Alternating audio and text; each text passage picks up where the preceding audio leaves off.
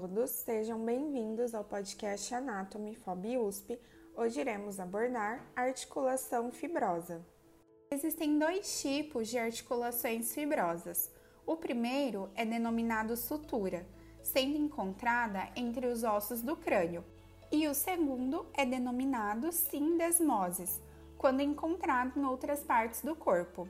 Com relação à articulação fibrosa do tipo sutura, a maneira pela qual as bordas dos ossos articulados entram em contato é variável, por isso elas são subdivididas em três categorias. A primeira é a sutura plana, que corresponde a uma união linear retilínea ou aproximadamente retilínea, sendo um exemplo disso a união dos ossos nasais. A segunda é a sutura escamosa, que corresponde a uma união em bisel, sendo exemplo a união entre temporal e parietal.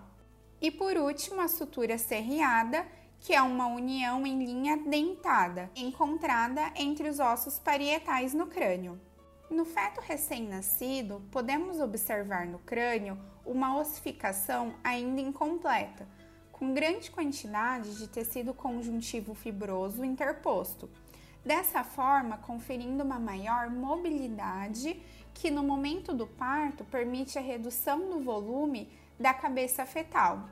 Essa redução de volume facilita a expulsão do feto para o meio externo.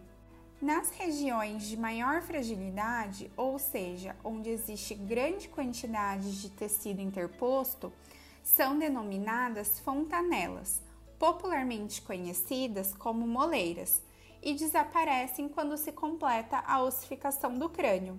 Salienta-se ainda que, com o avançar da idade, pode ocorrer a ossificação desse tecido fibroso interposto, processo então denominado sinostose.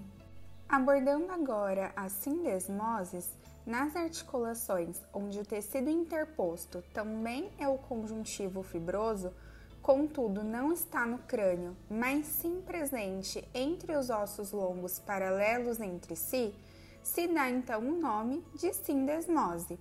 Havendo a sindesmose tíbio-fibular, que está localizada entre as extremidades distais da tíbia e fíbula, e a sindesmose rádio-unar, entre os ossos rádio e una.